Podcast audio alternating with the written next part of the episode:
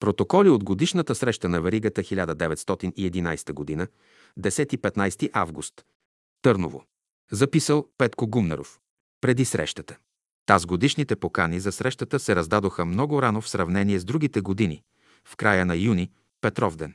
Освен тази особеност, поканите се отличаваха от другите и по това, че съдържанието им бе различно и че срещата не се именуваше среща, а събор. Пътуването на приятелите от местожителството им до събора в Търново, както стана явно след пристигането им, е било за всички без всякакви препятствия. На мнозина от тях, например бургазлии, това пътуване даже е съставило голямо удоволствие, защото морето крутувало, явно като тепсия.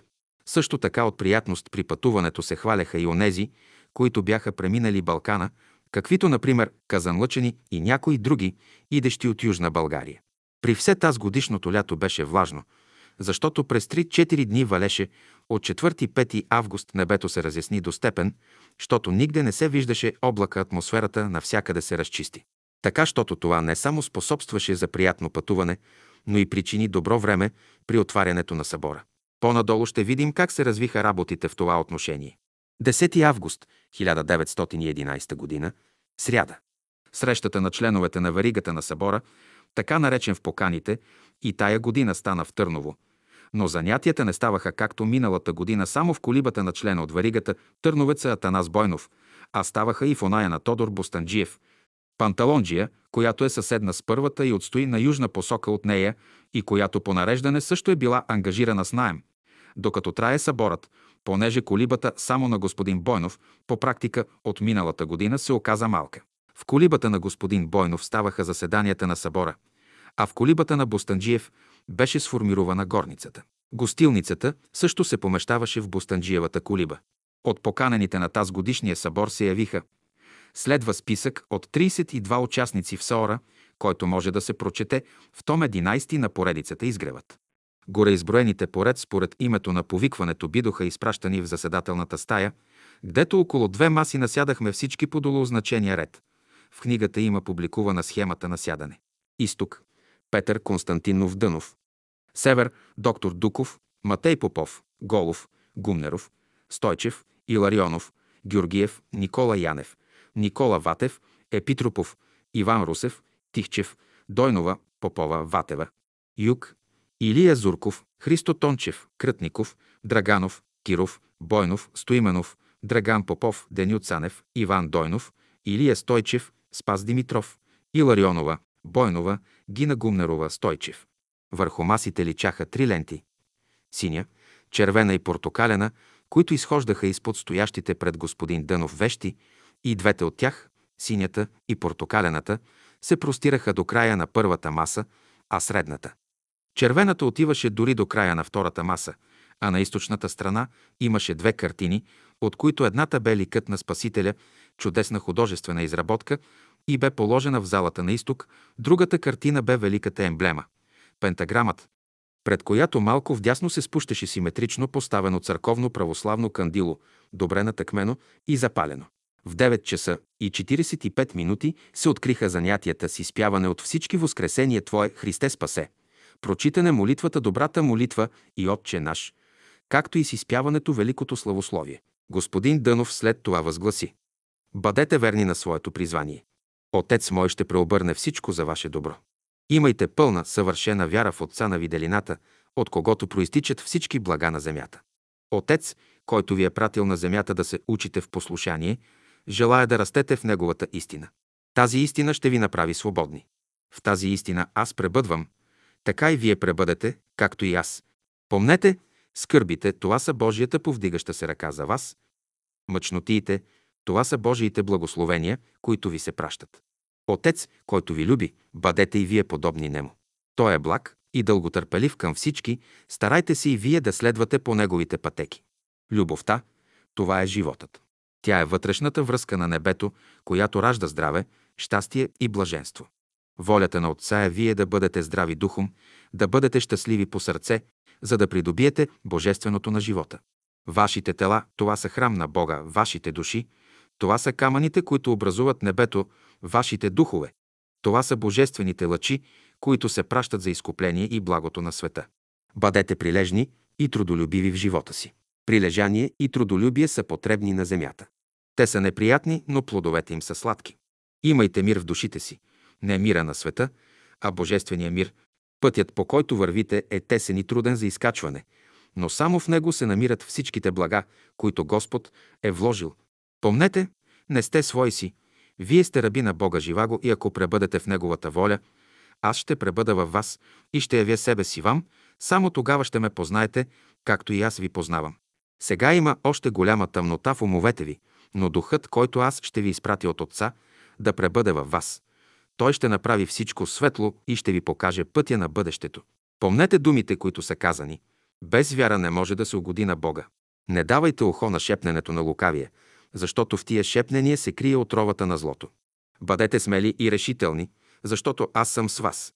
Светът може да се вълнува, бурите на живота може да ви обезпокояват и да ви се струва, като че ли корабът, на който пътувате, ще потъне.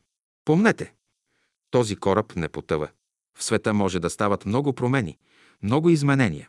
Но Отец, който ръководи всичко това, остава всякога един и същ. Мир на вашите души.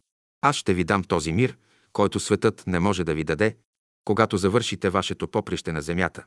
Отец сам ще обърше всяка сълза от очите ви и ще ви даде всяка радост и веселие. Молете се да възтържествува Божията добродетел, да възтържествува Божията правда, да възтържествува Божията любов и да се прояви, да възтържествува Божията мъдрост и да се прослави Господ в своите дела, да възтържествува Божията истина и чрез нея Господ да озари света, да възтържествува Божият живот и чрез него да ви се дадат всички блага, да възтържествува духът на Отца Моего и Отца Вашего, на Бога Моего и на Бога Вашего, и да се възцари Той и да бъде все и вех. Чада, имайте любов помежду си. Любовта дълго търпи, тя е всякога благосклонна, никому не мисли зло, на всичко се радва, всичко повдига, всички утешава, всички спасява и всичко провожда в дома на Отца. Слушайте този глас на любовта. Оставете се да ви ръководи през всичкия ви живот. Само тя е в сила да отмахне неугасимото зло, което разрушава човешкия живот. Не се поддавайте на тази съблазън. Не се трудете да обърнете камъните в хляб. Не искайте от Господа това, което е противно на Неговото естество, не го изкушавайте в безразсъдност. Макар и да ви дадат целия свят, отхвърлете го, защото благото на живота е само Господ. И когато Той пребъде във вас, вие ще бъдете силни да струвате това, което е добро и угодно Нему. И сам Господ ще ви пази от всяка напаст, от всяко лукаво помишление и ще ви даде знание и мъдрост, чрез духа си, да побеждавате. Дързайте, аз победих света. На мене е дадена всяка власт на небето и на земята. Ще се изпълни не волята на света и волята на лукавия, но моята воля и волята на Отца Моего. Горното слово се диктува полека и при започването му господин Дънов повели. След продиктуването му и след особената молитва, господин Дънов се обърна към всички с думите. Всеки от вас, освен даденото сега слово, ще прочете и 14 глава от Евангелието на Йоанна. И добави, това слово, което ви се даде сега, може да го прочете само на вашите ближни по дух и разбиране, а никому други му, защото ако го четете на другите, може да си навлечете неприятности.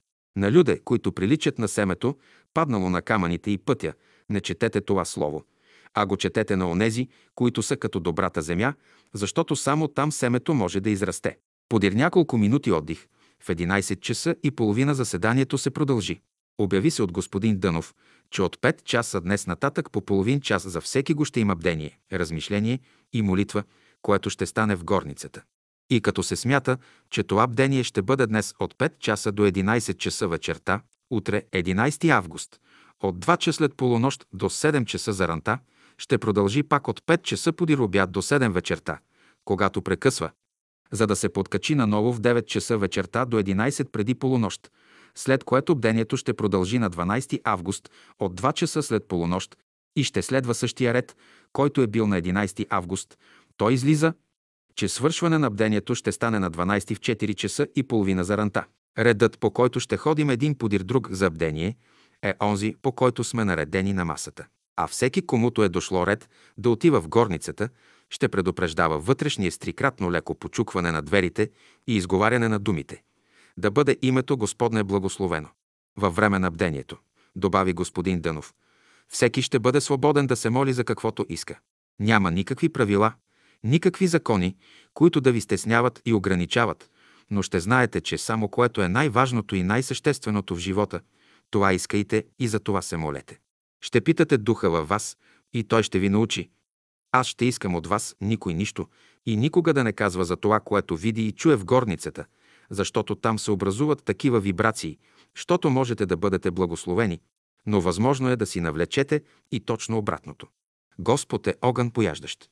За това, който от вас се почувствува недостоен, за да се представи в горницата, по-добре да не отива там, да си навлечете отговорност. После друго. Аз искам в това училище вие да бъдете свободни. Под думата религиозен живот не значи само да сме в религиозно настроение и да вярваме. Някои приятели, като бъдат религиозни, мислят, че са по-угодни, но това е едно заблуждение. Когато си готов да извършиш всичко за в полза на другите, без да усещаш някакво притеснение, това е то божественият път. Често хората в това отношение си турят известни правила, които ги спъват, а пък то правото е, че здравето и щастието зависят напълно от той да притежаваме благословението на Бога и человеците. Хората често могат да ни развалят и повредят здравето, обаче щеславни могат да ни направят само духовете. Те са, които могат да ни усъкътят. Бъдете прочее свободни и по сърце, и по ум. Тази година ще ви се раздаде картината на пентаграма, за да се занимавате с нея и да я проучавате, защото у вас искаме да образуваме огнище, олтар за Господа. Господ се проявява в един народ само тогава, когато има огнище в него. Когато Господ пребъдва в един народ, само тогава той се благославя. Та, целта е нашите мисли и желания така да засегнат всички наши приятели, които са в зародиш, щото да могат да се ползват от тях. С нашите мисли трябва да окоръжим мнозина, които са изтощени и обременени в борбата на живота, да помогнем на ближните си. Към това се силим и това е намерението ни.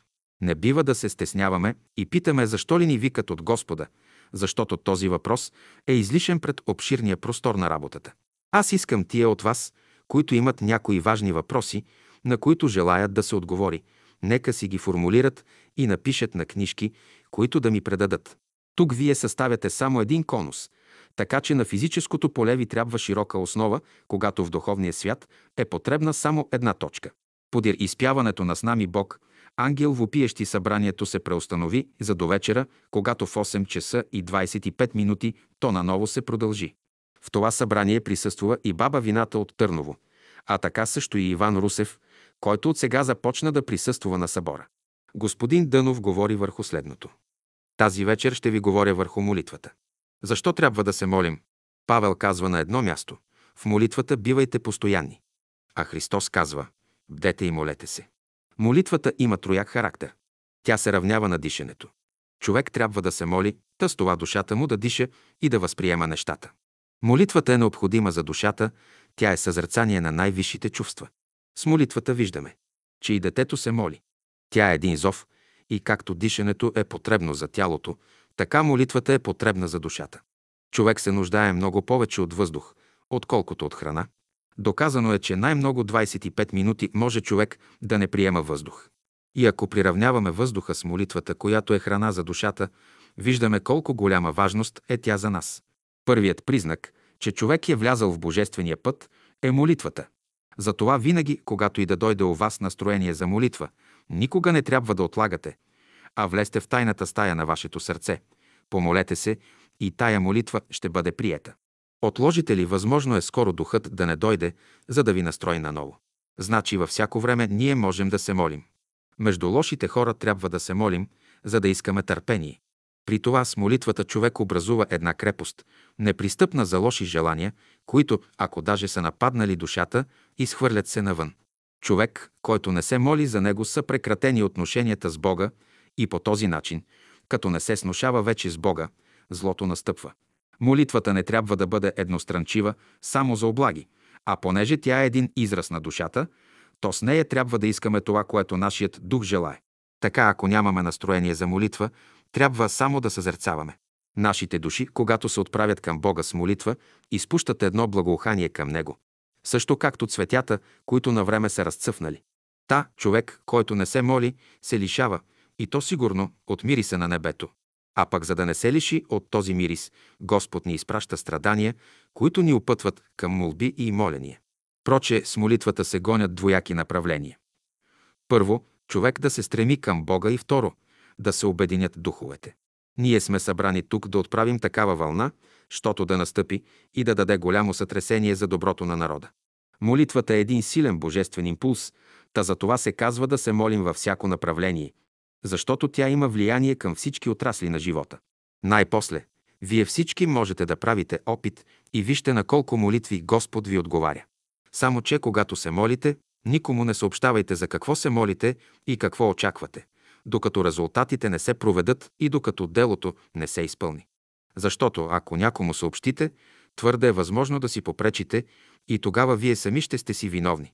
Мюлер, за когото се разказва, че през живота си е принесъл един и половина милиона молитви, с силата на молитвата е прехранвал 2000 деца. Той от опитност твърди, че колкото повече с детинско настроение е принасял своята молитва, толкова по-скоро му се отговаряло на нея. Тази е молитвата и на Тайлера, който е събирал крупни суми за издържането на маса мисионери за Божието дело. Той уподобява молитвата на трена, в който един може да се качи и вози много спокойно до местопристигането, а друг да го тика. После молитвата има сила и при изцелението на разните телесни недъзи и заболявания. С нея могат да се лекуват болести. По-нататък, всичките ни работи ще успеят, ако ги започваме с молитва. Който в молитвата е постоянен, ще види и ще се увери, че Господ е верен, но с молитвата трябва да се постоянствува, докато изгубите вече разположение да се молите, което показва, че на молитвата ви така или иначе, положително или отрицателно е отговорено. Но молитвата трябва да има благодарствен характер за всички блага и благословения, които Господ дава. Виждате понякога, че молитвата ви не помага, молите се, не получавате отговор. В такъв случай приличаме на човек, който иска да подигне едно бреме, но не може, понеже не е по силите му. Повиква други го на помощ и с него заедно успява да го подигне. Някога такъв може да се нуждае от помощта на един и двама, трима и повече човека. Та, следователно, ние при несполука в молитвата ще искаме помощта на един, двама, трима и повече братя и сестри, според степента на нуждата, докато сполучим. Опитайте този начин и ще видите доколко може да го приложите на практика. Като свърши горното слово, съобщи се от господин Дънов, че утре ще се говори на тема как трябва да се работи, начините на работа в света. Ще ни се дадат някои опътвания за работа. Изпяхме Възкресение Твое и господин Дънов ни каза, че Духът дава за всички ни мисълта Псалом 19, стих 5. Заседанието се преустанови в 9 часа вечерта. 11 август, четвъртък. В 9 и половина часа сутринта събранието се започна с добрата молитва, изпяване Възкресение Твое, прочитането от господин Дънов на 105 псалом и изпяването на песента «Да изправиция молитва моя». След което господин Дънов каза следното слово. Тази сутрин ще ви говоря върху служенето. Смисълът на човешкия живот е в служенето на Бога. Когато човек разбере смисъла на живота, започва да служи на Бога и всички противоречия между Бог и Него изчезват. Причината за страданията са именно тия противоречия с Бога, защото всяка работа, която Господ иска от нас, Той иска тя да се върши както трябва. Затова и тези, които са избрани да слугуват, по-напред ги турят под тежки страдания. Но при все това да се служи на Господа, няма по-лесно нещо от това. Ще кажете, че на нас е тежко да служим, защото няма по-лошо нещо от това да накараш някой болен човек да служи. Най-почтеното място в небето е служенето. Това е една от най-почтените длъжности в небето. Тук, на земята, това нещо, служенето, службата се е извратило, но на небето се гледа другояче. Виждаме, че когато хората не могат да извършат всички работи, с които са били натоварени, тогава Господ слиза и извършва тия работи. И Той е, който има най-голямата работа, защото носи всичките ни бременна и тежести. Ако искаме да бъдем като Него, трябва да имаме същите Негови радости при служенето.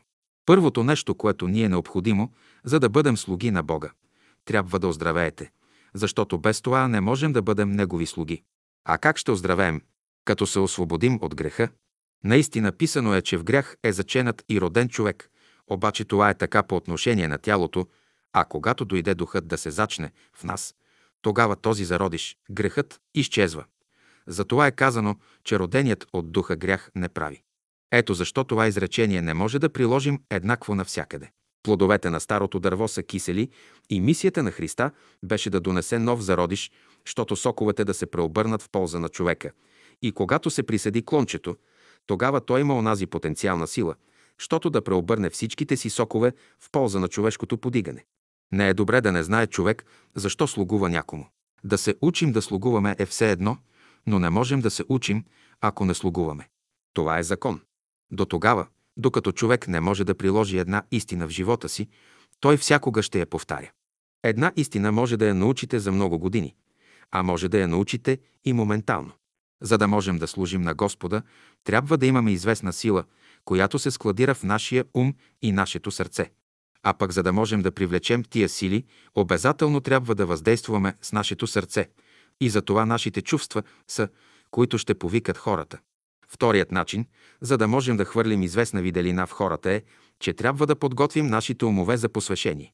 Излиза, че има нужда от два вида работници. Ще гледате да нямате лошо разположение, когато предавате истината на хората, защото това ваше разположение ще го предадете на хората до суш до тамо.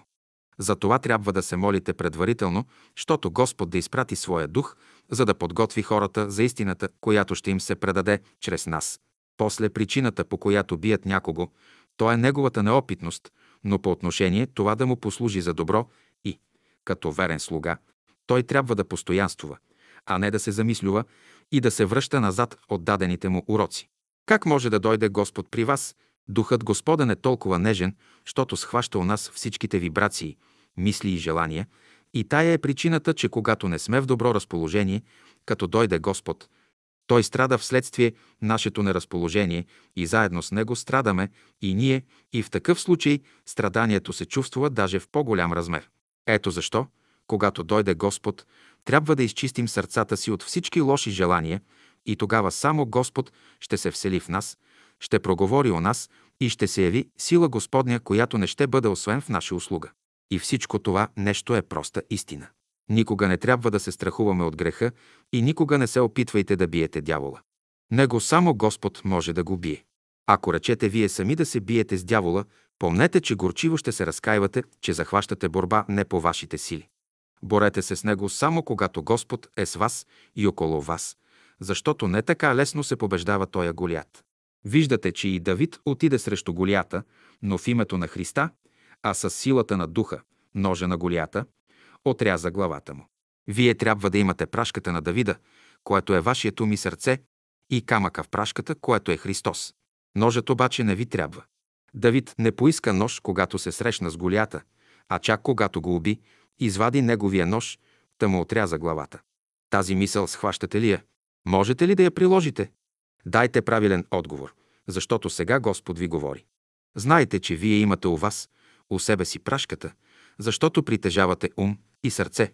А пак камъка, който е Христос, вие ще го намерите, като се разходите из потока на реката.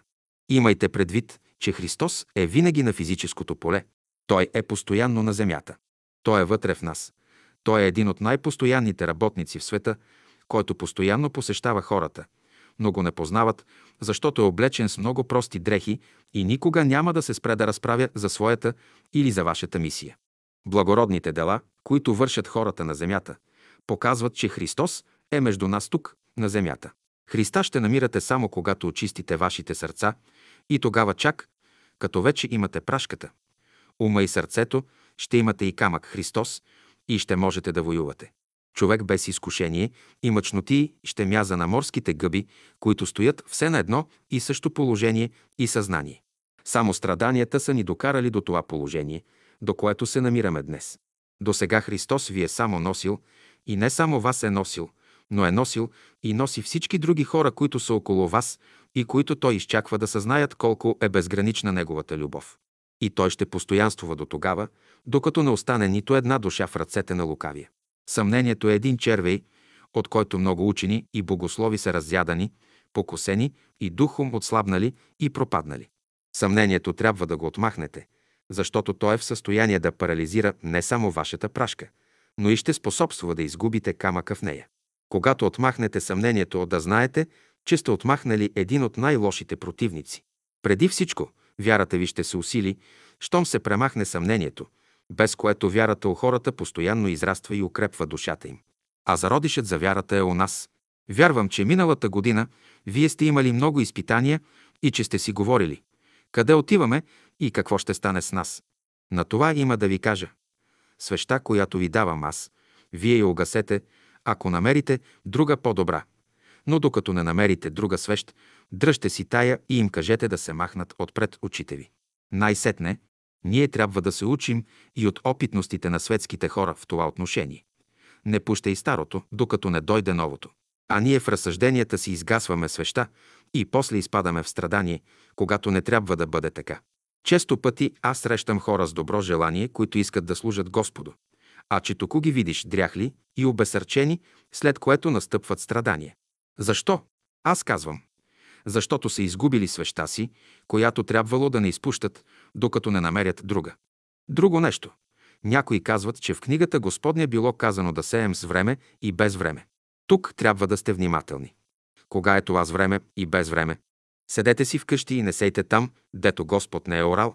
Та, преди да отидем на работа негде, трябва да внимаваме дали Господ е предшествал пред нас и дали е орал. Как мислите се образувала материята?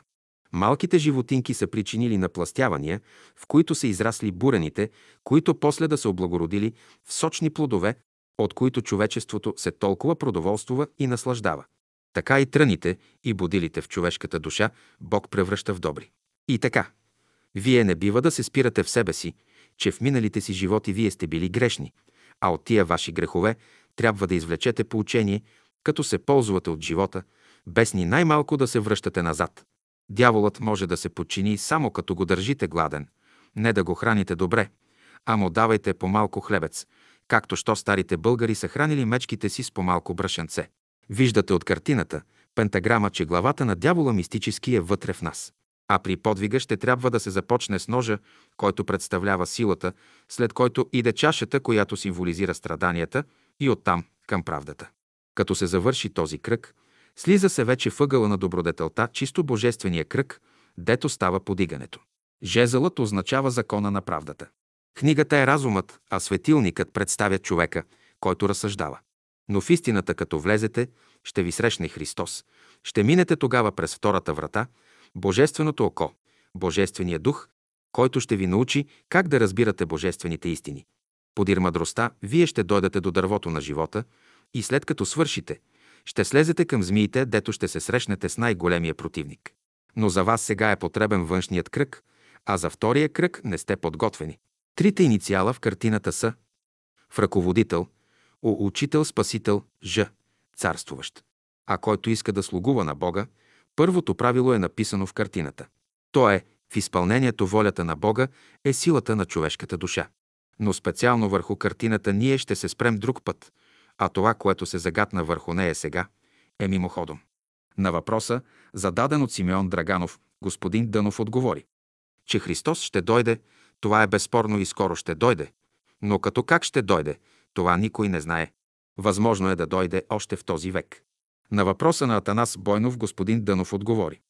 Под думата второ пришествие не бива да се разбира свършекът на света, а то е второто идване на Христа. Най-после и философски не е право да се приеме, че второто пришествие означава свършека на света. След това господин Дънов каза. Тази година ще се стараете да отстраните съмнението. Ние сме се събрали да опитаме Господа, но не е ли казано, че без вяра не може да се слугува на Господа? Тогава приложете вашата вяра и градете върху нея, което е вече направено от вас. Събранието се преустанови за до вечера в 9 часа. В 10 часа вечерта събранието се продължи. Всички са по местата си около масите. По повелението на духа, чрез господин Дънов, всички се изредихме, та казахме по една втора мисъл с малко думи, след което господин Дънов каза. Тази вечер ще ви говоря върху пребъдването. Мнозина казват, ако думите ми пребъдат във вас и вие пребъдете в мене, каквото попросите, ще ви бъде. И после се казва още. Аз ще явя себе си вам и както аз пребъдвам в Отца, така и вие ще пребъдете в моята любов. Пребъдването в Господа е необходимо за един християнин, също както е необходимо за житното зърно да пребъде в земните пластове, та да може да чуе зова на слънцето, да израсне и принесе плод. Човек би помислил, че зърното, като стои в земята, то вече е унищожено, Обаче, напротив, чрез това именно пребъдване в земята, заедно с слънчевата светлина, житното зърно принася плод. Така трябва да се стараем да работим, щото да живеем в два свята. Както зърното живее едновременно в два свята, така и душата на човека живее на две места. От изпитите и страданията ние не трябва да се обесърчаваме, защото по същия закон ние трябва да седим на земята, да работим, да се развиваме и принасяме плод. Този именно е пътят, който ние трябва да следваме, а всеки друг път е фатален. Ако плодовете, например, на една ябълка искат да паднат преждевременно, господарят няма да ги приеме. В процеса на нашето развитие ние никога не можем да бързаме и това правило, ако го приложим, нашият живот ще стане по-светъл. Ние не можем да се избавим от хилядите въжета в света и един човек, който е оплетен така, не може да се свърже с духовния свят. Та за това всичките тия нишки трябва да се премахнат. Така, ако една душа с едно свое желание да влезе в небето, тя ще страда. Христос казва Думите ми да пребъдват във вас. Често пъти хората много искат, а някои никак не искат.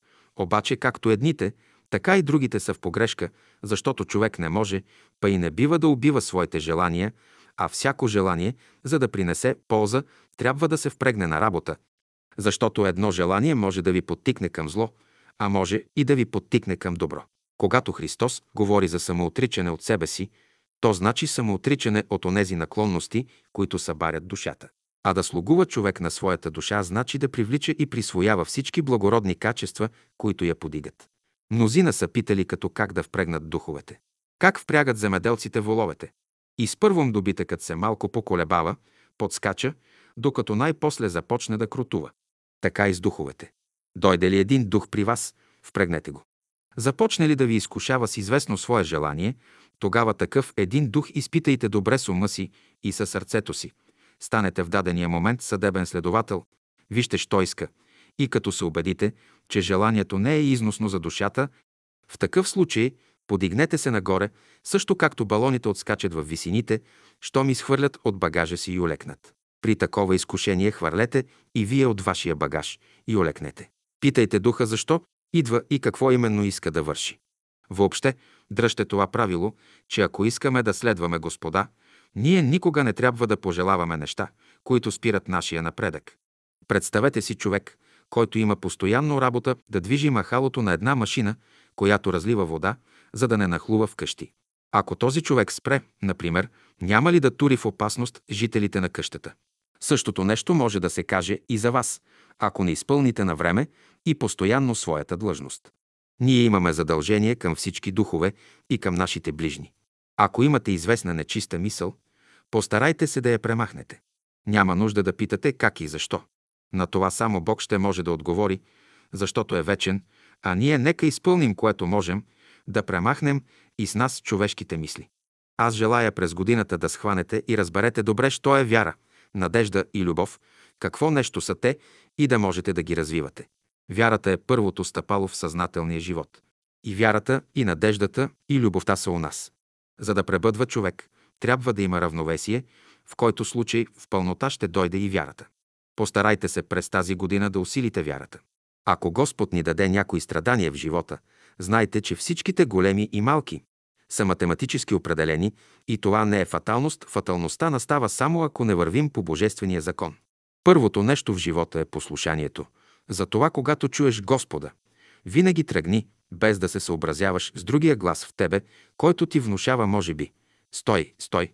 Всички вие трябва да слушате, и то с осторожно внимание да слушате, защото има случаи в живота, дето за една лоша постъпка Господ поне най-малко три пъти да не ни предупреди.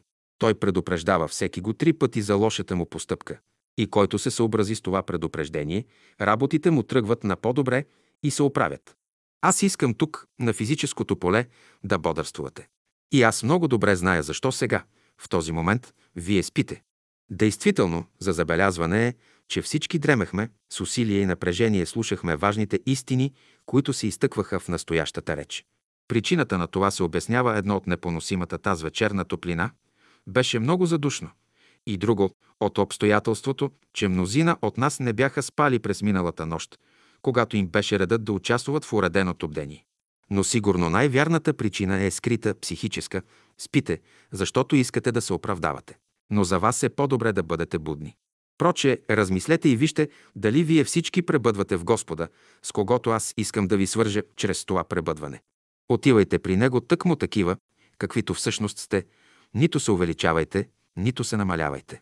А през годината гледайте да развивате вярата без никакво съмнение. Вяра без съмнение, то е абсолютно право в Бога. Заседанието се свърши в 11 часа през нощта. 12 август, петък. В 9 часа сутринта двама по двама влязохме в заседателната зала и се наредихме по местата си. Почнахме с прочитането от всички заедно дума по дума Господнята молитва. Отче наш. След това господин Дънов съобщи. Редът, по който ще прекарате цялата следваща година, е тоя. Дванадесетях главни петъци за пост ще си изберете вие сами, като си определите който иде от петъците в месеца, без да съобщавате някому за това. Даже и мъж на жена няма да се споразумяват кой петък да си определят, а двамата са свободни един от друг. Тези от вас, които могат, ще постят по 40 часа, а които не могат, ще постят 24 часа. Първия петък ще посветите за прославяне името Божие на земята. Втория – за съшествието на Духа Светаго в сърцата на хората, т.е. верующите. Третия – за идването на Христовото царство на земята. Четвъртия – за очистване на човешкото сърце. Петия – за просвещението на човешкия ум. Шестия – за възкресението на човешката душа. Седмия – за въздигането на човешкия дух. Осмия – за българския народ. Деветия – за славянството. Десетия – за човечеството. Единадесетия – за здравето и благоденствието на вярващите – а 12 ще употребите за съзерцание на Божията любов. Петъците ще почнете да пазите от настоящия месец август. Ако на някого се направи препятствие да не може да пости някой петък, то ще отложи за друг петък в следващия месец, през който месец ще пости два петъка. Никому няма да съобщавате кога ще постите или постите. Ще мълчите. И когато постите, ще прекарате в абсолютен мир и спокойствие, без да се раздразвате. Постенето ще започнете от който час искате, от който час желаете. Имате свободата на духа, който ще присъства във вас и ще ви ръководи. И после, знайте, че сте свободни, защото някои петъци може да постите 24 часа, а някои 40, само че ще си отбележите в такъв случай колко петъци сте постили по 24 часа и колко по 40 часа. Спестените от неяденето в 12 петъка пари ще ги отделяте и давате на някои бедни деца, без баща и майка, сираци. Защото вие постите, но тия пари, които щяхте да похарчите, ако ядяхте, не бива да остават у вас, а ги раздайте на нуждаещите се хора. Освен на бедни без баща и майка кръгли сираци, тия пари могат да се дават и на бедни жени с деца без баща и мъчен поминък. На такива места тия пари ще се раздават веднага подир прекарания в пост петък, като ще се внимава раздаването им да не става по-късно от следващия определен за пост петък. До следващия определен за пост петък парите ще трябва вече да са раздадени. Освен тия 12 петъка, в годината има още 40, нали? В тия 40 петъци вие сами ще си изберете предмета, върху който ще размишлявате и по който да се молите. Това ще направите според диктовката на духа у вас – Идущата година ще се направи сравнение и да се види кой за какво се е молил. За 12-те петъка ще правите вашите размишления винаги сутрин от 2 до 6 часа, а за другите 40 петъка през годината вие ще си изберете часовете, през които да се молите и размишлявате. Четивото за 12-те петъка и другите 40 петъка през годината вие сами ще си го изберете според разположението на духа, откъдето желаете от книгата Господня. Само, че това, което изберете за прочит и го прочетете, също ще си го отбележите. А за тези приятели, които поискат от вас опътвания, ще кажете да държат втория петък на месеца, като постят, които могат. 36 часа, а които не могат, 24 часа. За четиво им дайте цялата книга от битието и което не стига, вземете от изход две глави. Те са свободни през всичките петъци да се молят и размишляват върху каквото пожелаят – без да ги ограничавате. На един човек може да се посочи пътят и ако не може да го използва, тогава трябва да му се помага. Тази година гледайте да се даде свобода на духа да работи, защото иначе, останали на нас, има препятствие. Трябва да оставим свобода на духа. В България има течение, което действува да разединява. Това течение проистича от София и там до някъде то е сполучило с влиянието на раздор.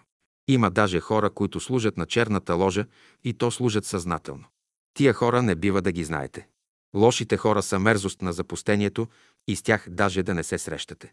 Те следят и със своите мисли правят пакости, но Господ ще ги съди, като ги употреби, искат не искат, да извършат Неговата воля по който и да е начин. Преди да се започне събранието ни, аз срещнах едного от тях тук, в Търново. Но вас Господ ще ви пази и защищава през годината и винаги от тия хора. Ами че всичките ни страдания откъде идват?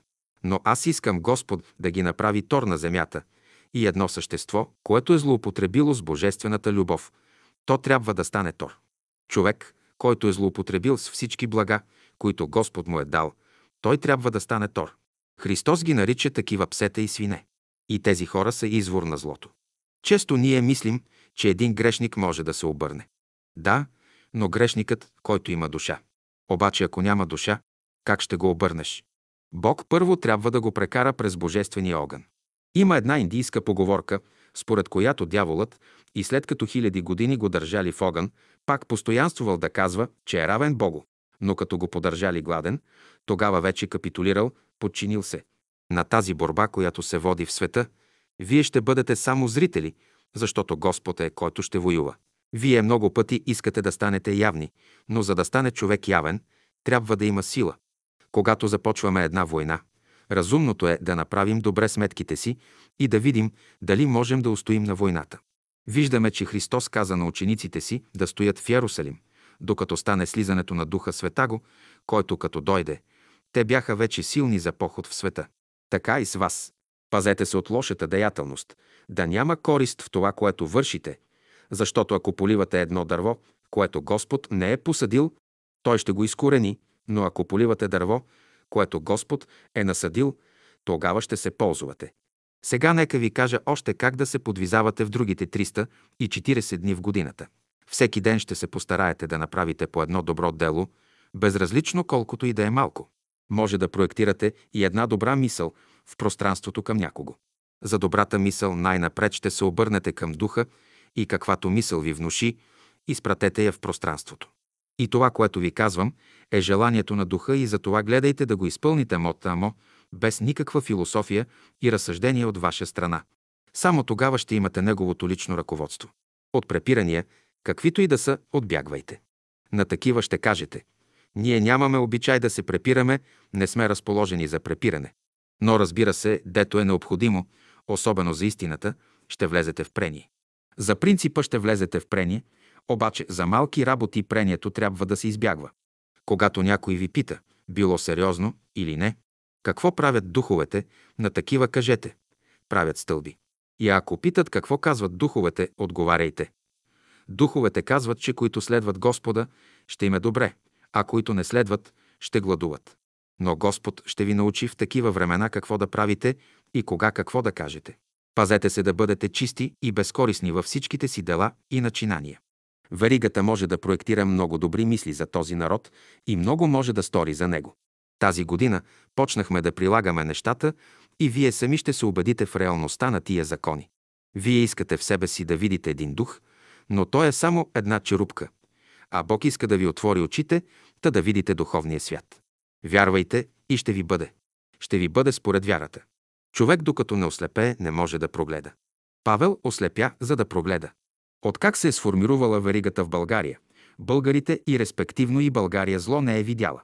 Виждате, например, това лято последваха 5 милиона загуби, а 20 други милиона дойдоха заради нас, които живеем добре между този народ. Господ го държи и поддържа, и като е щастлив народ. Щастливи сме и ние. Ние сме на земята като гаранти на българите, за да благослови Господ домовете им и чедата им, и добитъците им, и житото им, и всичко. И народът, като се благославя, благославяме се и ние. А пък, че някои унеправдават този народ, за това Господ ще се погрижи. Господ сега ще бъде между вас. Опитайте го и ще видите, че е благ. И според степента на вашето развитие, вие ще срещнете и проявлението на Духа Господен. Вие търсите къде е Христос. Аз го виждам в синца вас, защото никой друг не ви е довел тук, освен Господ. Ами че кой ви е свързал с мене? Министри в света не мога да ви направя, а защо тогава сте тук?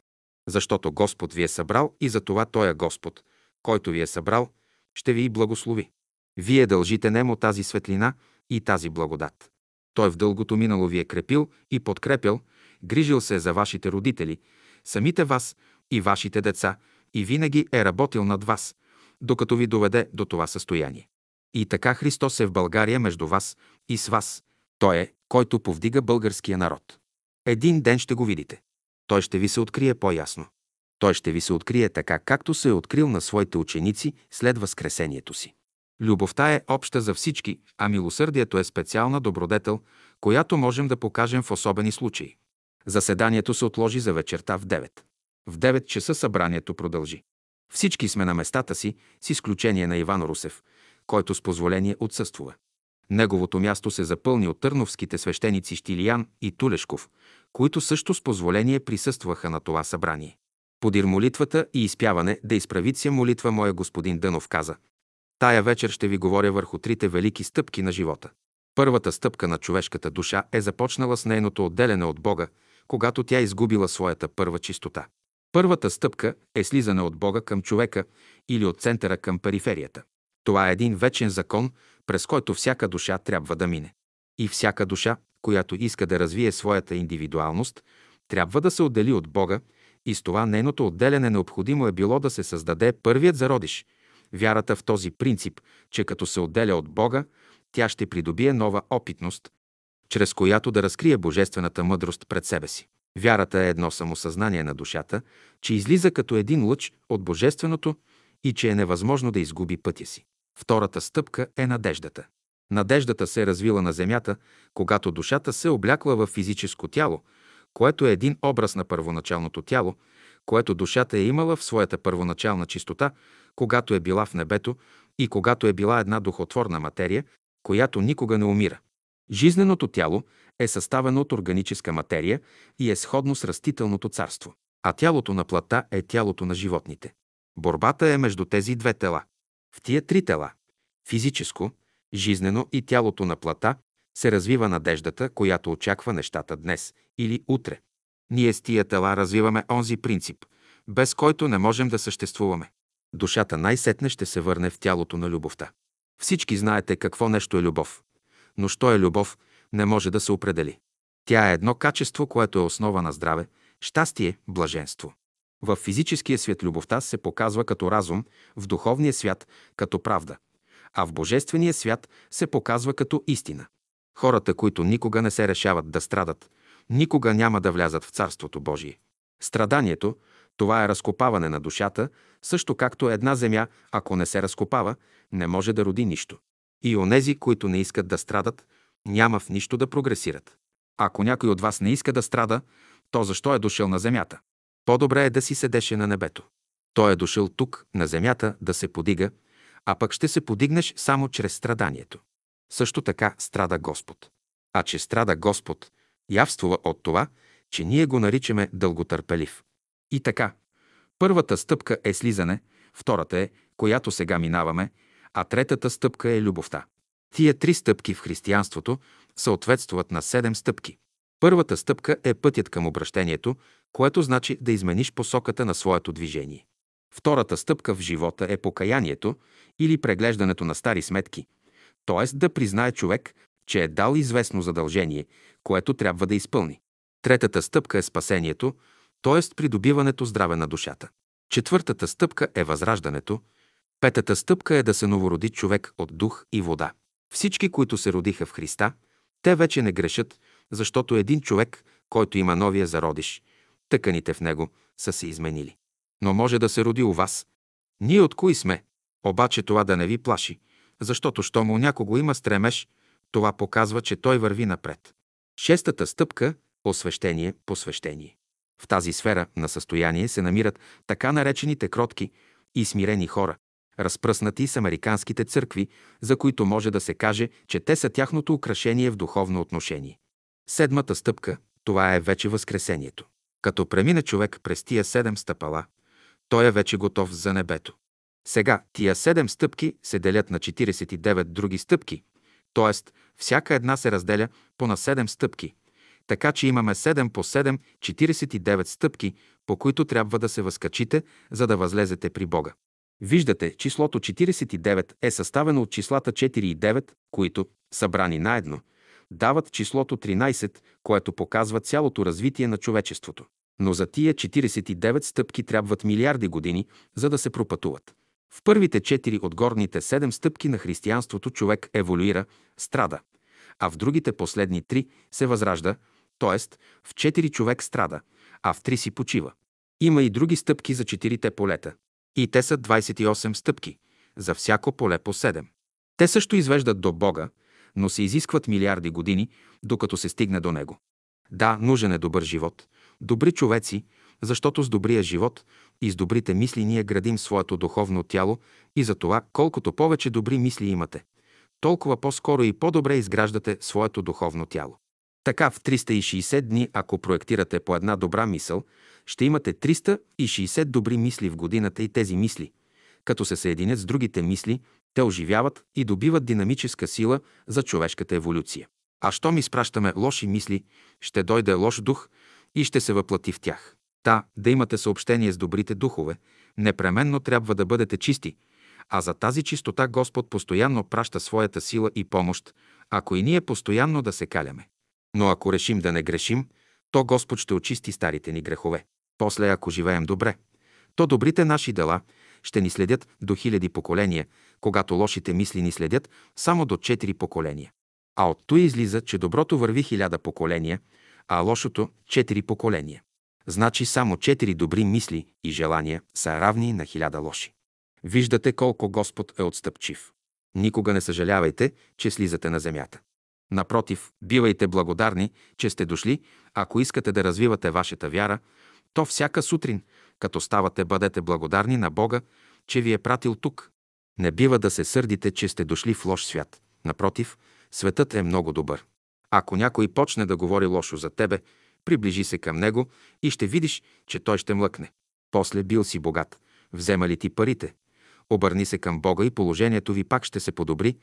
Това, което виждаме, не е нещо реално. Защото след години всичко това може да се измени, защото това, което в детинство виждаме, като пораснем, казваме, че е било глупаво. Кое е тогава реалното и умното?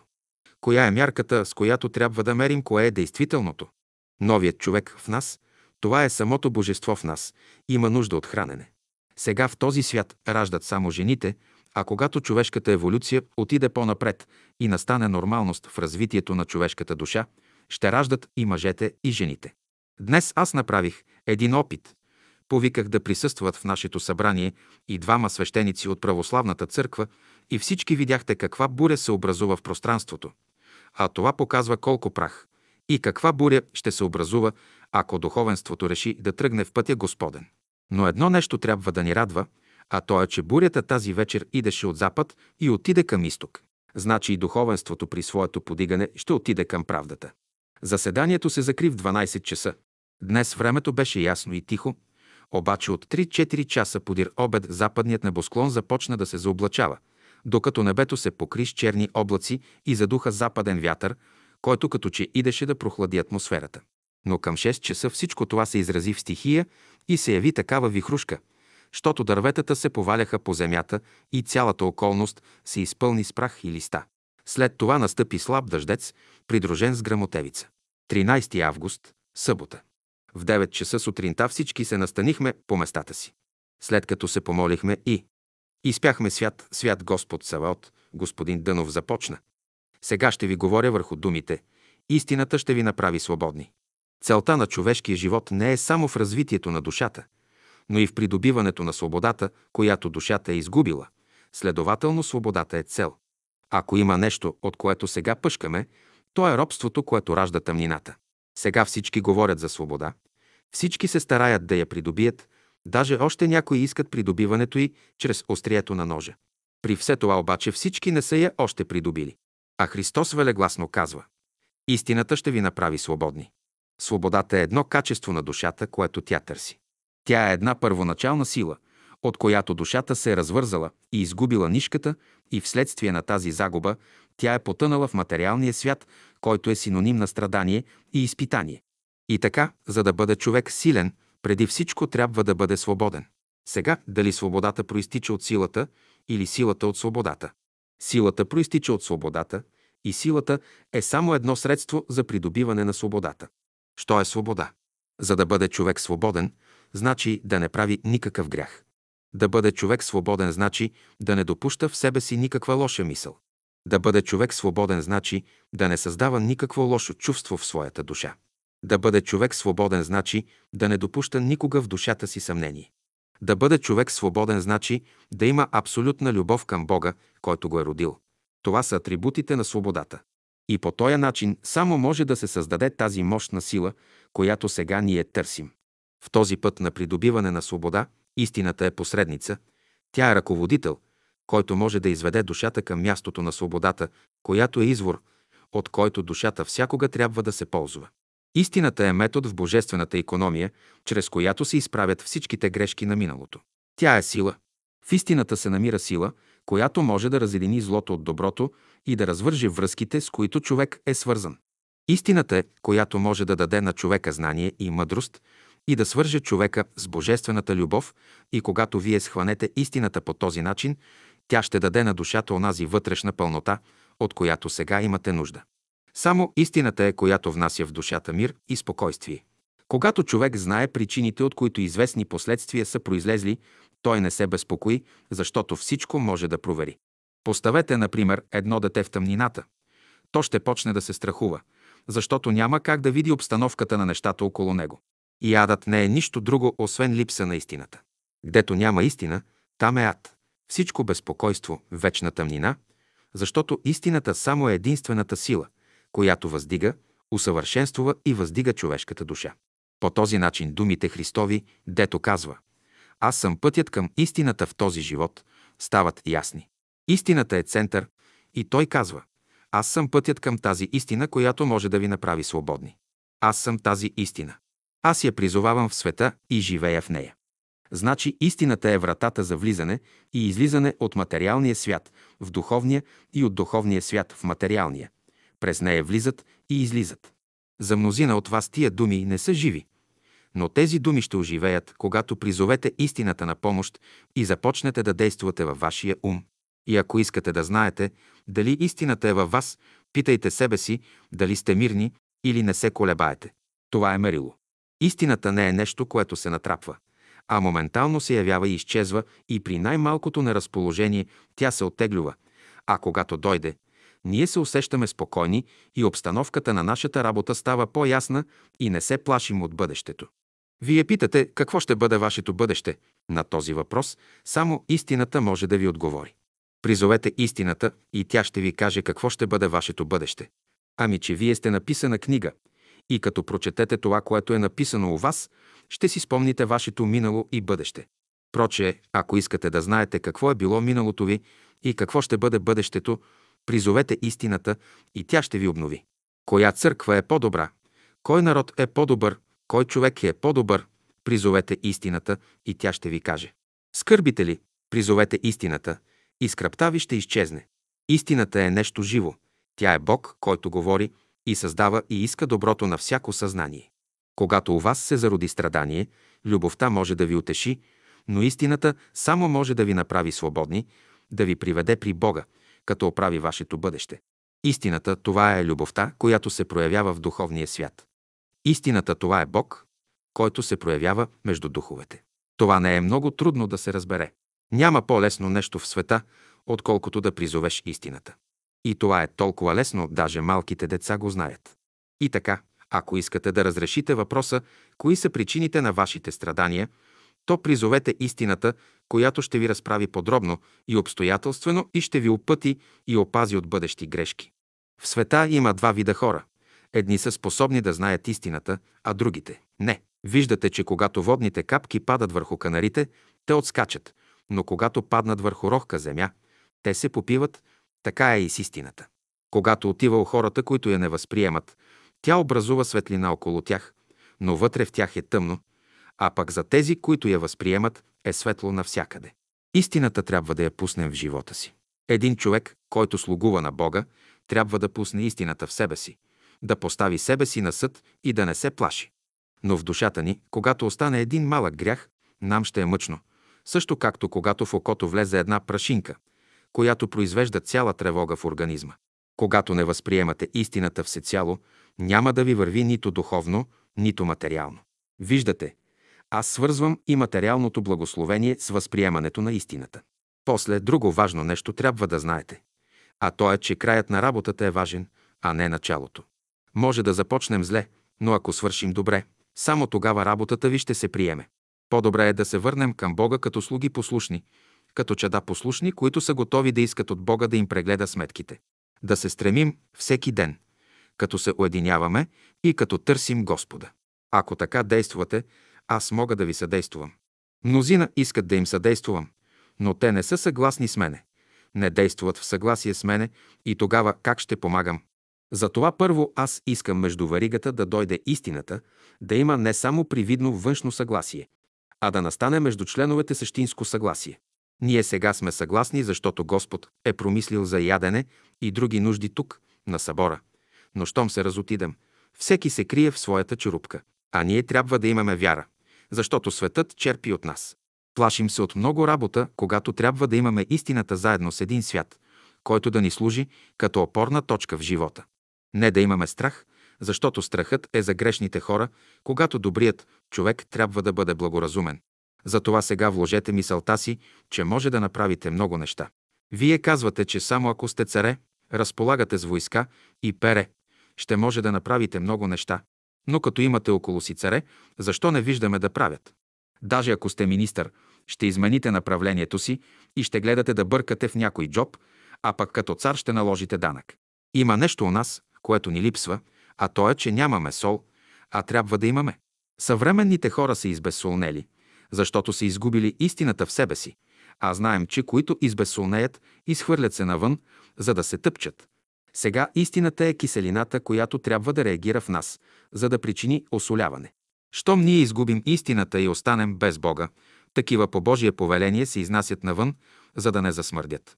Следователно, причината за падението на човешките души е защото са изгубили истината в небето. Затова мисията на Христа е да осоли.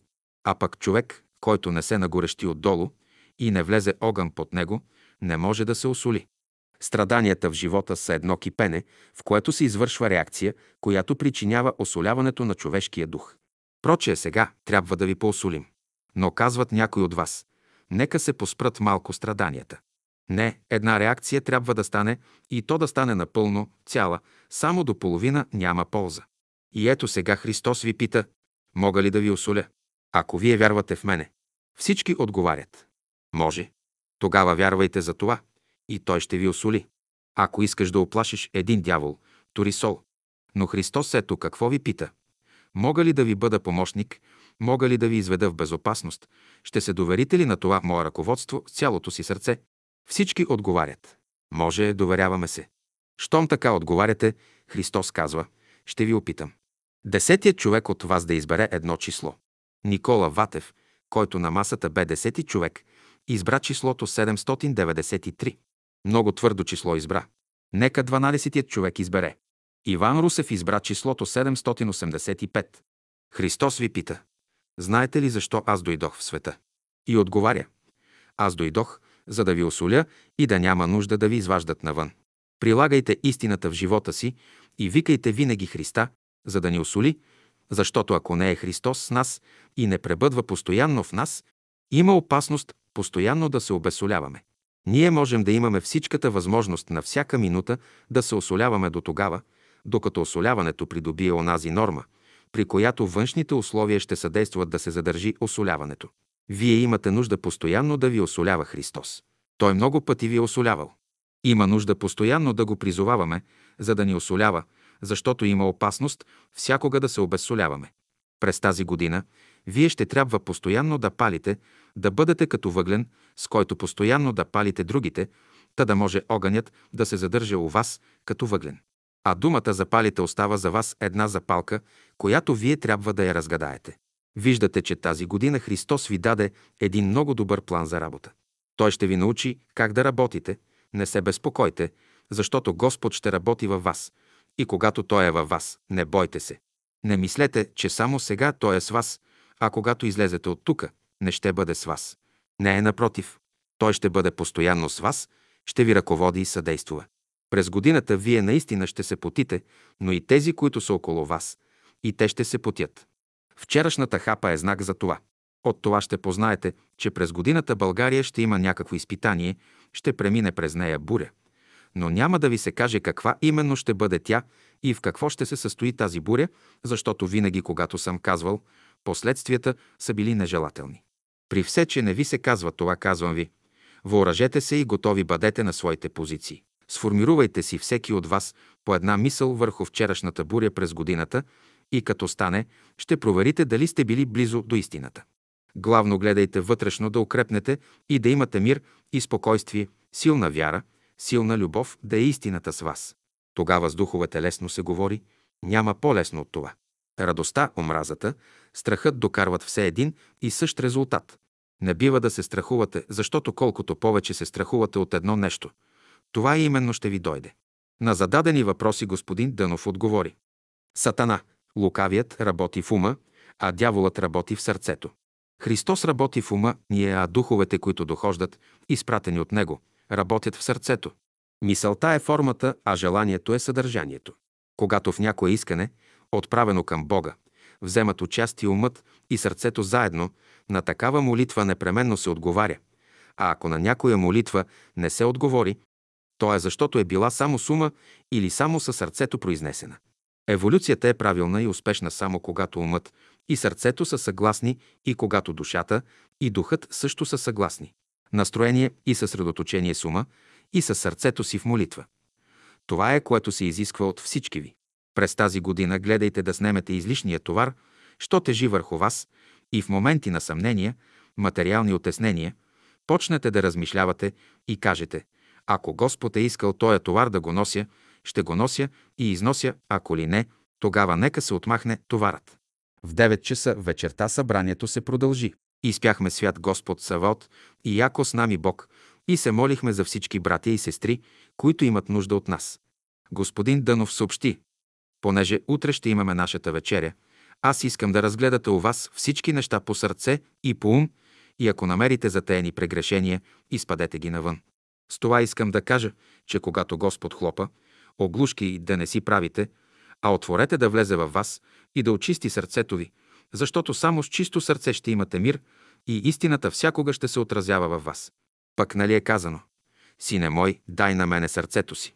Затова трябва да дадете сърцето си на Бога, защото всичкото богатство е в него складирано. Пък и когато иде, сърцето трябва да се очисти. Утре за ранта в 4 и половина, най-късно всички трябва да бъдете тука.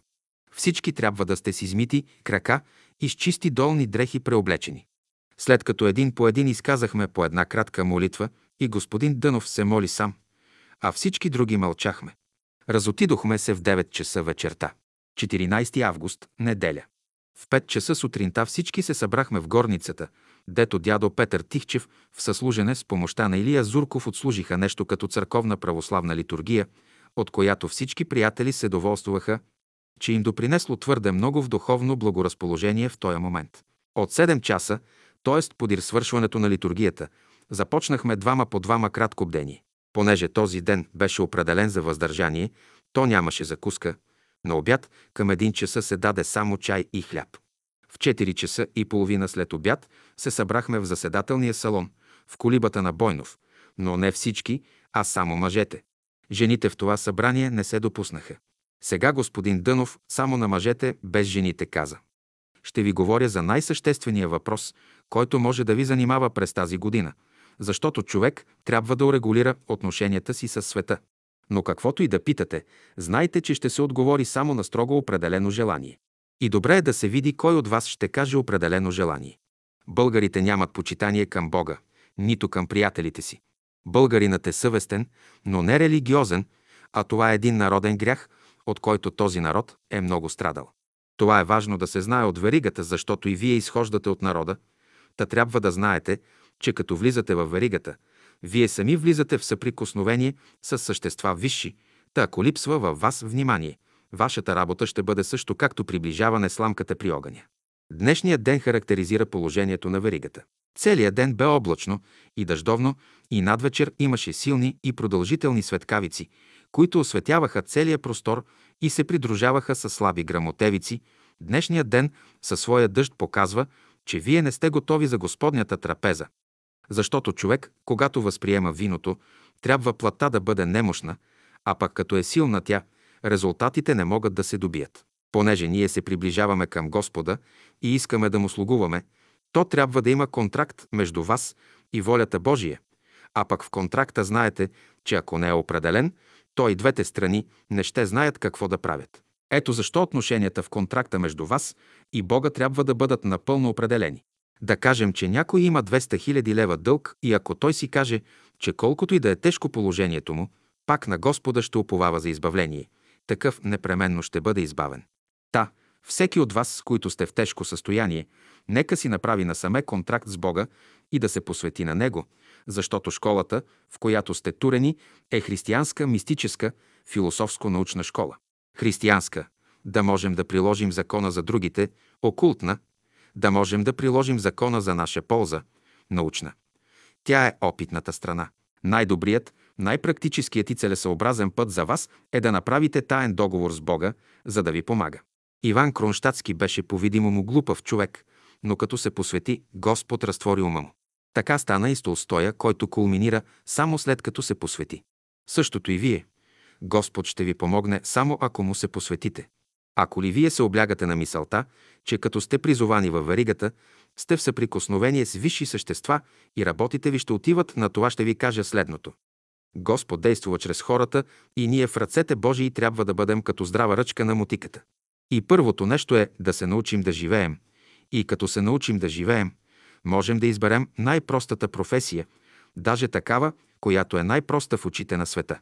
Например, един християнин, добър човек, може да бъде и добър търговец, адвокат, земеделец, занаятчие и пере, изобщо няма занятие, в което той да не може да сполучи.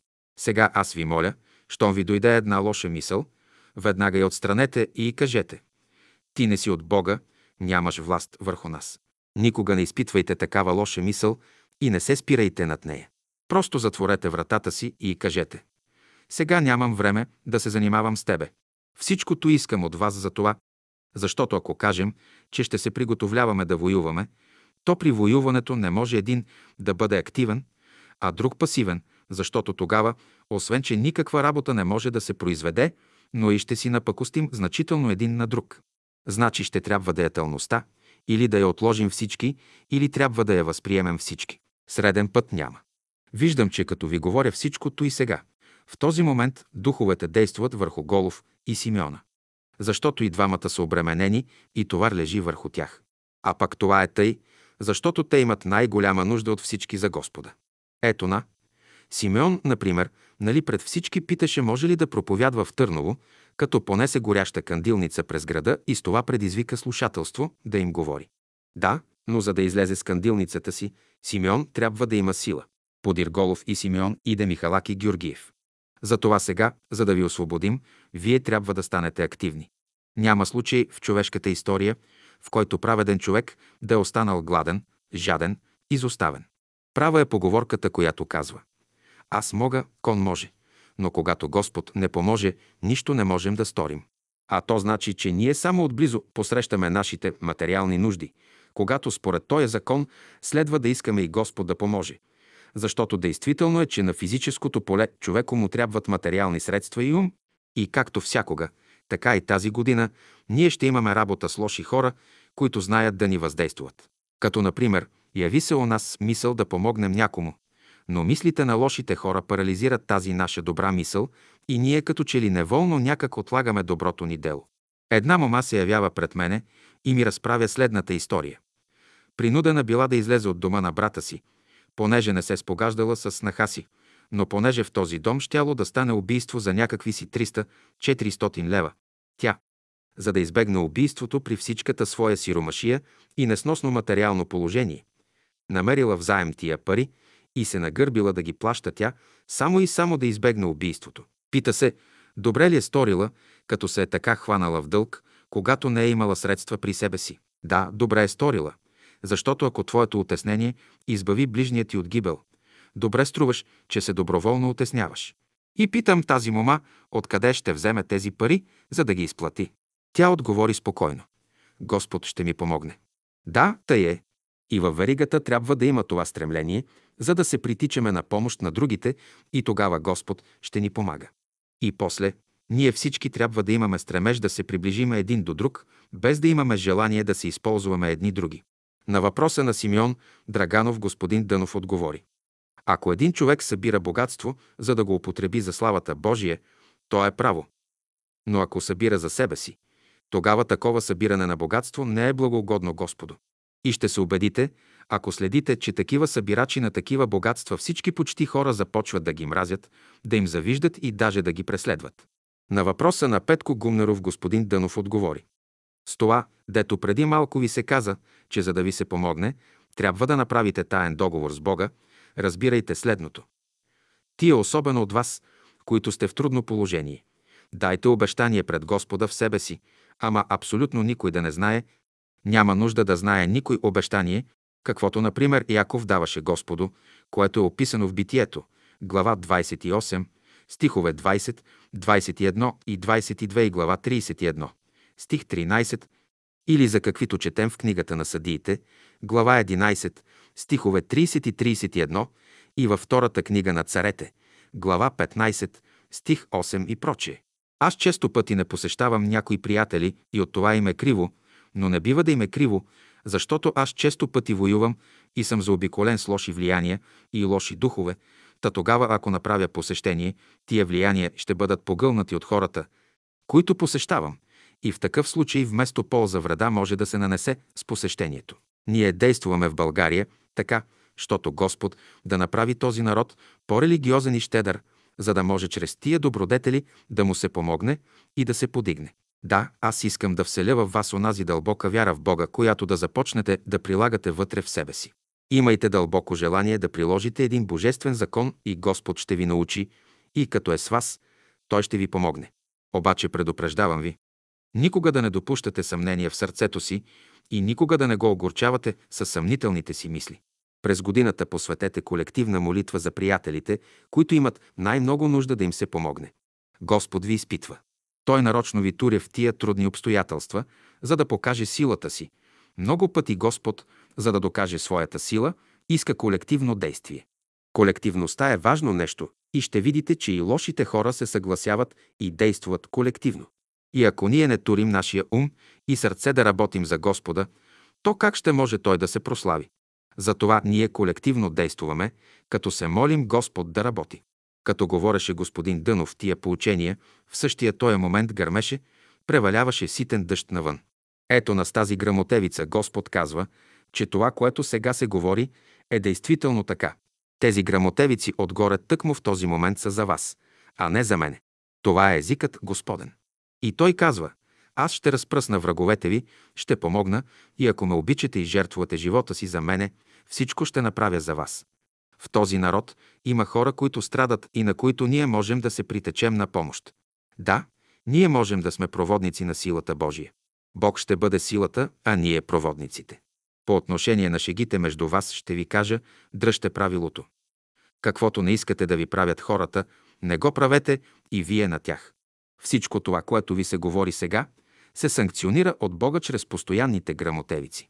Навън все вали и гърми, а че това е тъй, е явно от обстоятелството, че винаги годишните наши събрания са се отличавали с ясни и чисти дни, никога не сме имали гърмежи като тази година. Всички по-стари приятели знаят това. Днешният ден е ден на благословение. Господ присъствува. Това, което става, Той ще го обърне за добро. Аз искам да не изгубите най-важния случай, който се дава в живота. Такъв случай рядко става. Имайте прочия вяра, защото Господ сега е близо, та ще ви чуе и помага. Тази година гледайте да не я изгубите, гледайте да приемете всички благословения, които Господ иска да ви даде, благословение умствено, благословение материално, да помогне във всичките мъчноти в живота ви да ви дари милост, благост и всички блага, защото когато дойде Духът Господен върху човека, може да го направи умен и чист и свят и животът му става хармоничен. Изобщо, тази година искам да бъдете свободни и до там свободни, както когато ви се дава царство и да знаете, че Господ е с вас, а когато ви говори Той през годината, да се не плашите. Искам да бъдете свободни, да духът във вас да действа във всички. Той, духът, нарочно ви изпитва, да види какво ще мислите за него. Това често става в живота. Прочие, пак ще кажа, бъдете свободни. Не се ограничавайте. Оставете Господ да действа според разположението и подготовката на вашия ум и на вашето сърце. Господнята вечеря. В 7 часа вечерта всички се събрахме в заседателния салон по местата си около масата, на която беше сложено виното, хлябът и плодовете, а в другата къща колиба бе сервирана обикновената храна – риба и други, с която събранието си послужи след обслужването на Господнята вечеря. Участниците в събора по поръка на господин Дънов прочитат по един стих от Библията. Прочетените стихове могат да се видят в 11 том на поредицата Изгревите. След прочитането на горните места от книгата Господня, господин Дънов направи следната бележка. Този обяд е един от великите обеди, установени за възпоменанието на великата жертва, която Господ е направил за спасяемите. Хлябът означава живота, който Господ ни изпраща. Трябваше да дойде Христос, за да установи живия хляб. И действително във всяко хлебно зърно по чуден начин се крие частица от Божествения живот. Виното – това е Божественият дух и ако то се пие от един добър човек, в него ще подейства съвсем друго яче. Един човек, който пие виното с вяра, той ще приеме дара на духа, като вярва, че Господ е който дава благата, чрез които ще ни възкреси. И когато възприемем Господа в нашите сърца, тогава ще се появят у нас и плодовете на духа.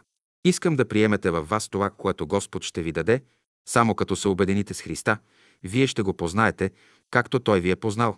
Искам духът във вас да подейства, за да ви се открие според начина и нуждата, защото всяко колебание, съмнение, страдание да го преобърне в радост и весели. На всеки се раздаде хляб и вино от господин Дънов, при когото един по един прихождахме. При подаването на хляба господин Дънов изговаряше. Това е живият хляб на живота, който е слязал от небето за спасението на твоята душа. А при подаването чашата с виното изговаряше. Това е чашата Господня, Духът Господен, която се дава за твоето спасение. Думи в горния смисъл се изговориха от господин Дънов на всеки го, само че на някой беше в по-друга форма, перифразирано, без да се изменя мисълта. Някои братя и сестри обаче поддържат, че за някого начинът на изказването изменял и смисъла. Понеже навън валеше и бе невъзможно да отидем на другата къща, колиба, дето бе сервирано обикновеното ядене, то от находящите се в заседателния салон при обслужването на Господнята трапеза плодове, сухо грозде и таз годишно белени бадеми и лешници, смокини и круши и пере закусихме, а като престана дъждът към 9-10 часа, всички се отправихме в другата къща на вечеря, при все, че беше нощно време и кално, та доста трудно се пристъпваше по пътеката, свързваща двете къщи. Току-що почнахме да вечеряме, нов дъжд почна. Към 11-12 часа през нощта се разотидохме, кой пеша, кой с кола. Времето продължаваше да бъде начумерено, да е облачно и да превалява. 15 август, понеделник, ден Света Богородица. В 9 часа и 25 минути се събрахме всички в заседателната зала около масата и Гъна Дънов каза. Този е последният ден на нашия събор. Търсете първом Царството Божие и правдата Негова и всичко друго ще ви се приложи. Тия думи на Христа дават смисъл и израз на човешкия живот на земята. Царството Божие на земята – това е целокупният човешки живот на земята и обема всички отрасли и стремежи на човешката душа. С тия думи Христос е подразбирал въдворяването на реда и порядъка в човешката душа, ум, сърце и дух. По отношение на своята душа спрямо Царството Божие ние трябва да сме пасивни, също както земята е пасивна, т.е. да възприемаме само светлината, както земята възприема от слънцето. Царството Божие в човешката душа значи да разрушаваме всичко, което е зло и да бъдем активни. Това е мъжката страна на божествения принцип. Вселяването на Царството Божие в човешкото сърце може да се каже, че прилича на житница, съкровище на душата, т.е. сърцето. И когато душата изгуби сърцето, прилича както когато господарката изгуби своята слугиня, та няма на кого да заповядва. Умът – това е хранилище на човешкия дух. Затова през тази година на вас е потребно да бъдете пасивни, без да се безпокоите, също както едно дете почива тихо в люлката, като че няма никаква грижа, така и вие да оставите всичко на Бога с пълно спокойствие. По отношение на света, ние трябва да бъдем активни, като не го оставяме да ни завладее, а, напротив, ние трябва да го завладеем. Всеки един век си има своите мисли и своите желания и ние трябва да сме внимателни да не възприемаме тези, които ще покварят душата ни. Имайте предвид, че светът е едно училище за добрите хора и в това училище Господ е турил разни учители и слуги и вие ще се срещнете и с добри, и с лоши. И според какъвто урок иска небето да ви научи, в такова положение ще ви постави Бог. Такива слуги и учители ще ви даде. Защото като вземем всички форми на животните, не е жабата, например, която е създала своята форма, а това е желанието на нейния господар. Но вие ще кажете, не е по желанието на коня да има такъв хомот. А ние сме му турили хомота, така е и с юздата, седлото и каруцата на коня. Да, така е. Така е с закона в небето. Всичките същества са такива, каквито ги направи небето. Ако, например, конят не иска тази каруца, уверявам ви, че той не може да стори това, не може да възстава срещу своя господар, защото трябва да бъде далеч много по-силен от него, та да може да се противи на волята му. Искам да кажа с това, че условията на живота ние не можем да ги изменим. Само Господ изменя тия условия и когато Той ги изменява, нам е лесно, защото когато искаме да се изменят някои условия, ние трябва да се обърнем към Него с молитва и Той ще ги обърне. Ако нашите коне, които ние впрягаме, можеха да говорят често пъти, а особено когато са претоварени, можеха да ни кажат «Моля ти се, господарю, отнеми ми хомота».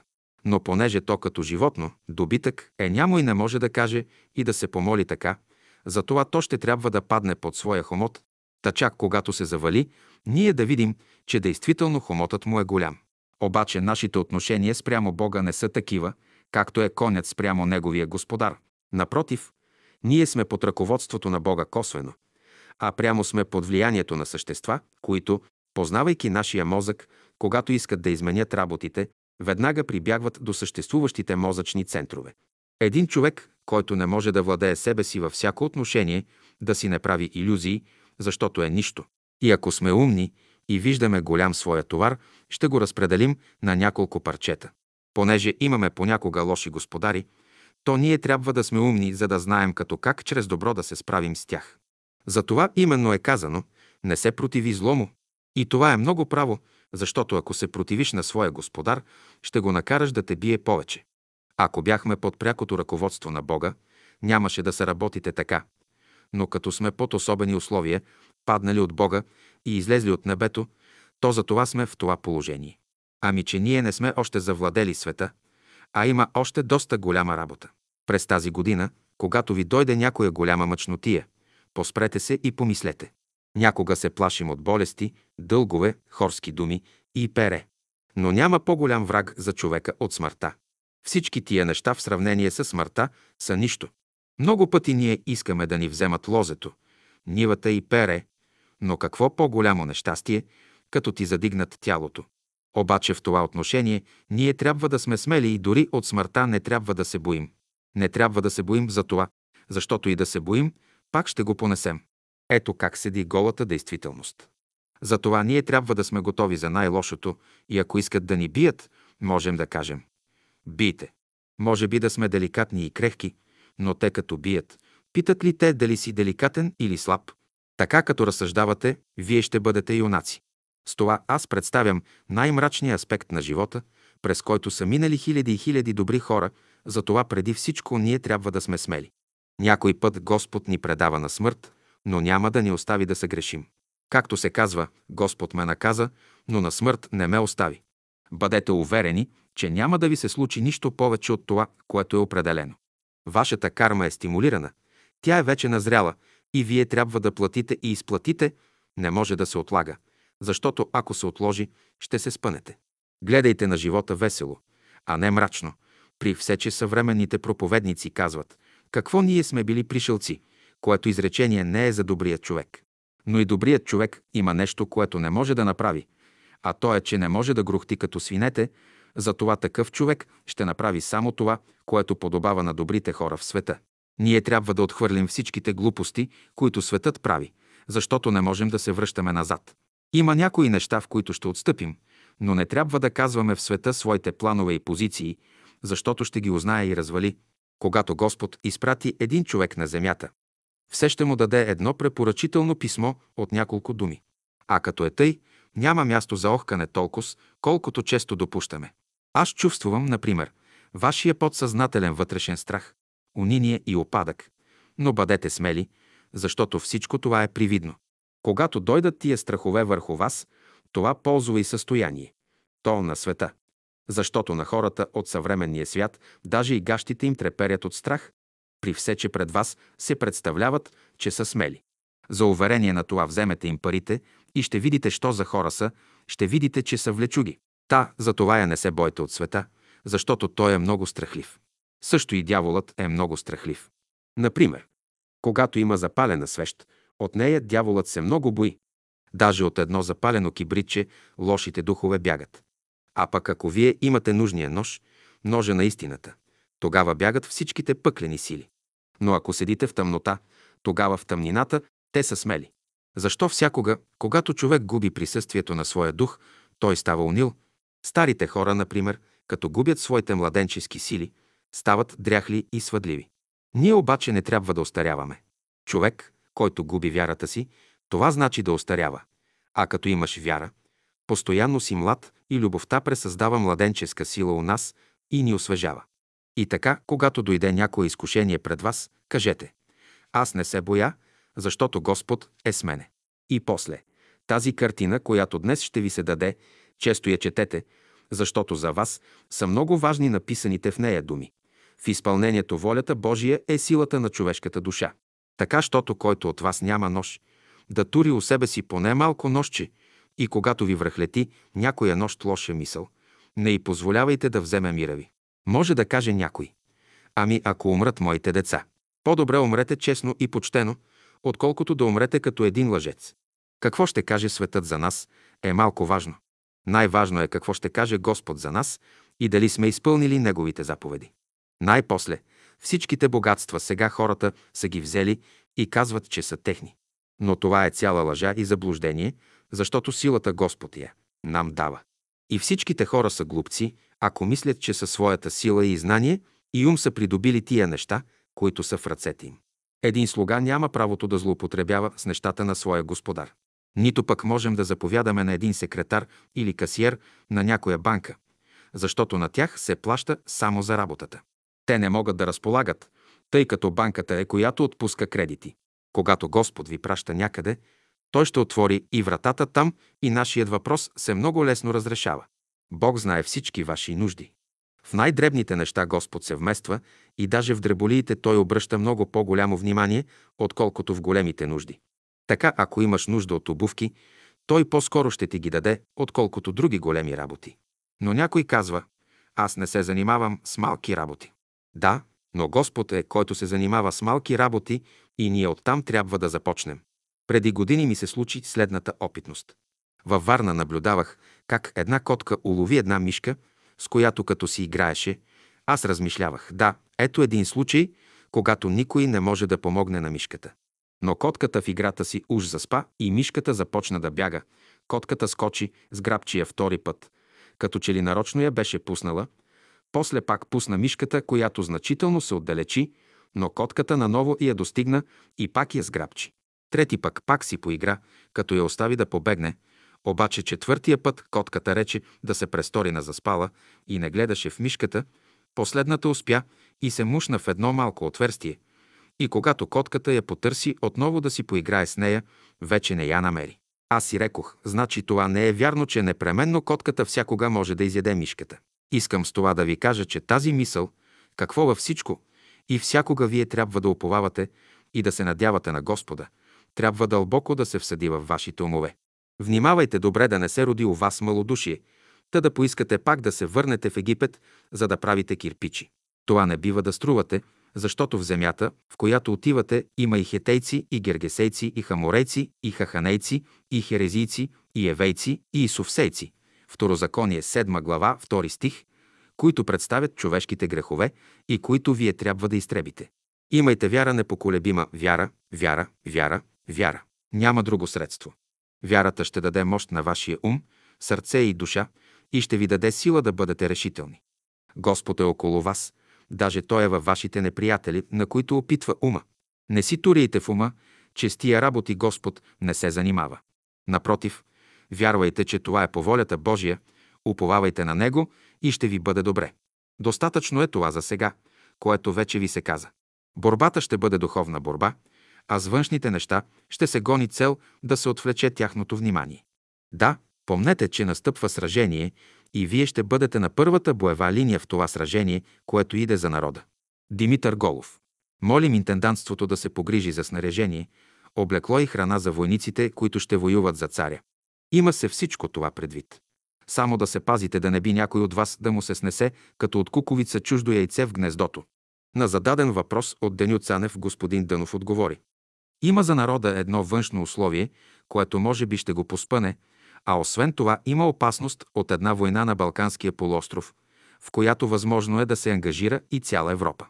Бурята, която се появи в петък подир обяд, показва, че в духовенството ще се явят големи раздори, понеже ще поискат божествените работи да регулират с материални и от той, че първия ден беше топло, показва, че има първо изпотяване. На други въпроси господин Дънов отговори. Гимнастиките, които ви се препоръчаха миналата година, може да ги правите всякога. Всеки ден и по колкото пъти искате. Но които искат особени опътвания по гимнастиките, това ще стане в частност. А пък онези от вас, на които са дадени ленти за препасване с тях, могат вече да не струват това.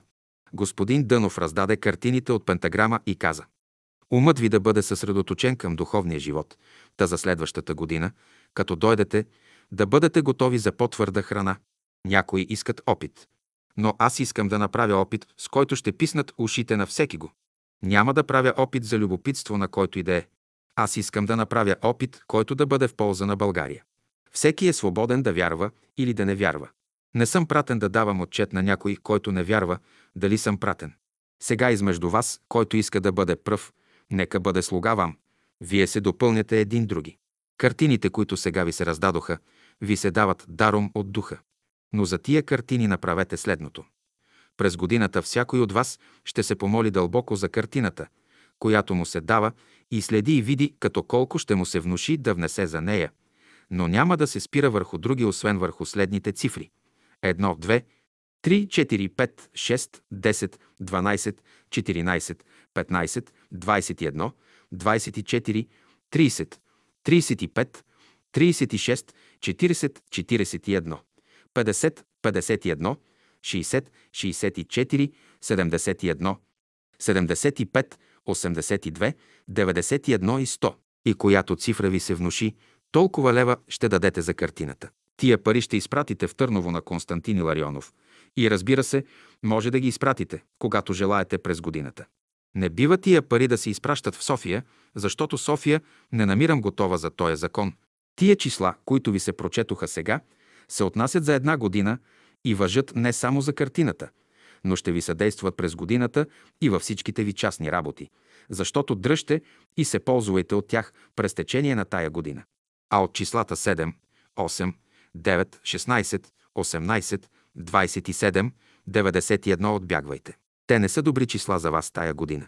Отбягвайте изобщо числата, сборът на които образува 13, 16, 17, 18 и 19. Числото 100 е числото на ангелите, общение с ангелите и светиите. Едно правило при общение с Господа може да усвоите. Да кажем, че когато си правиш сметка, печелиш на годината едно число.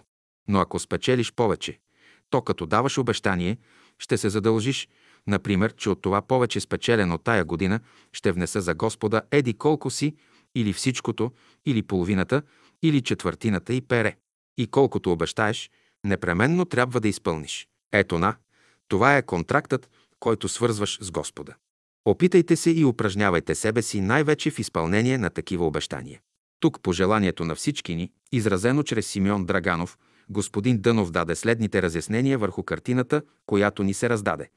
Външният кръг в картината представлява света, опитност, земното училище във всичките негови занятия. Ножът обаче показва силата. Значи силата ви трябва да бъде или във вашите мускули, или във вашия ум, или в сърцето. Без тази сила нищо не можете да направите.